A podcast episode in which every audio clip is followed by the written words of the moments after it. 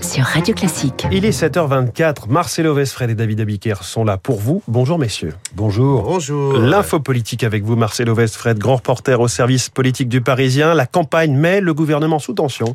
Les ministres se sentent sur la sellette. Alors, pour espérer se placer, ils prennent des initiatives, mais elles sont loin d'être euh, du goût du président. Emmanuel Macron est agacé par certains ministres. hein. Voilà ce que raconte l'un de ses proches. Il y en a au gouvernement qu'il ne supporte plus. hein. Voilà ce qu'ajoute un autre de ses fidèles. À cinq mois de la fin du mandat, le président commence à se braquer. Alors que reproche-t-il à ses ministres? D'abord, d'écrire des livres. Ça le rend furibard. Un ministre sur quatre a pondu ou va pondre un bouquin de Marlène Schiappa à Elisabeth Moreno. Cela renvoie l'image d'un gouvernement qui n'est pas à sa tâche jusqu'au bout. Et puis, le président voit bien que les ministres écrivent pour se placer, qu'il piaffe d'impatience pour la suite. C'est comme s'il lui forçait la main. Il y a aussi ceux qui prennent des initiatives politiques, comme Jean-Michel Blanquer. Le ministre de l'Éducation nationale a monté un think tank de défense de la laïcité, une offensive qui peut brouiller le message du futur candidat et sa recherche d'équilibre hein, en même temps.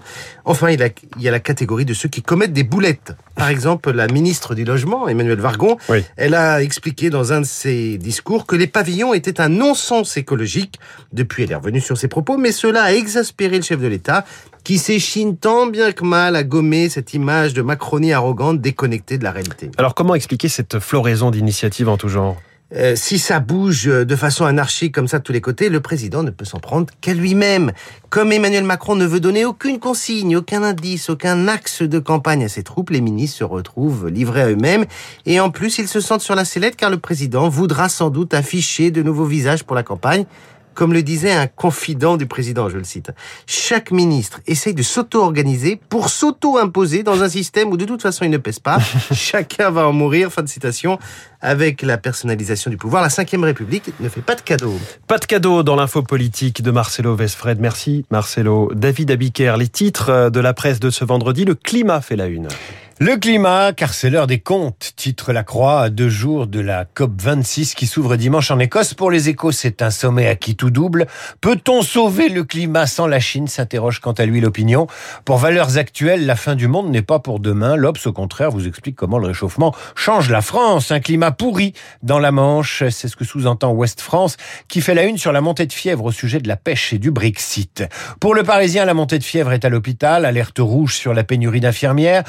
Climat politique, ça s'accélère, ça se tend. En une de Libération, les électeurs LR se plaignent. On n'a pas de candidat digne de ce nom. Pourtant, ils en ont quatre. hein. En une du Figaro, le plan secret de Macron pour la campagne 2022. En une du Figaro Magazine, le fiasco Hidalgo. Zemmour court toujours. En une de l'Express et de Challenge. Céline Dion a un coup de blues. En une de Paris Match. Et les parents d'Alexia Daval racontent leur fille en une du Parisien Week-end. Dans elle, la chanteuse belge féministe et non binaire, Angèle, déclare J'ai un regard plus posé sur ce que je veux et ce que je ne veux pas. Très bien. Un peu comme le Premier ministre italien Mario Draghi, il a remis l'économie et la politique italienne à l'endroit. Il accueille aujourd'hui le G20 en homme fort. Il a mis l'Italie dans sa poche et il fait la une des échos week-end. Merci David Abiker. Vous revenez à 8h30 pour la revue de presse complète. Ce sera avec Renaud Blanc. Bonjour Renaud. Bonjour mon cher François. La matinale de Radio Classique continue avec Oui. vous. Votre invité ce matin Alors il s'agit de Gérard Haro, l'ancien ambassadeur de France aux États-Unis. Il publie chez Talendier Henry Kissinger, le diplomate du siècle. Kissinger en charge, hein, vous le savez, de la politique étrangère américaine dans les années 70. Il est toujours en vie et il a 98 ans. Kissinger avec Gérard Haro, mais aussi euh, Joe Biden et Emmanuel Macron, qui vous le savez, doivent se, rencontrer aujourd'hui en marge du G20.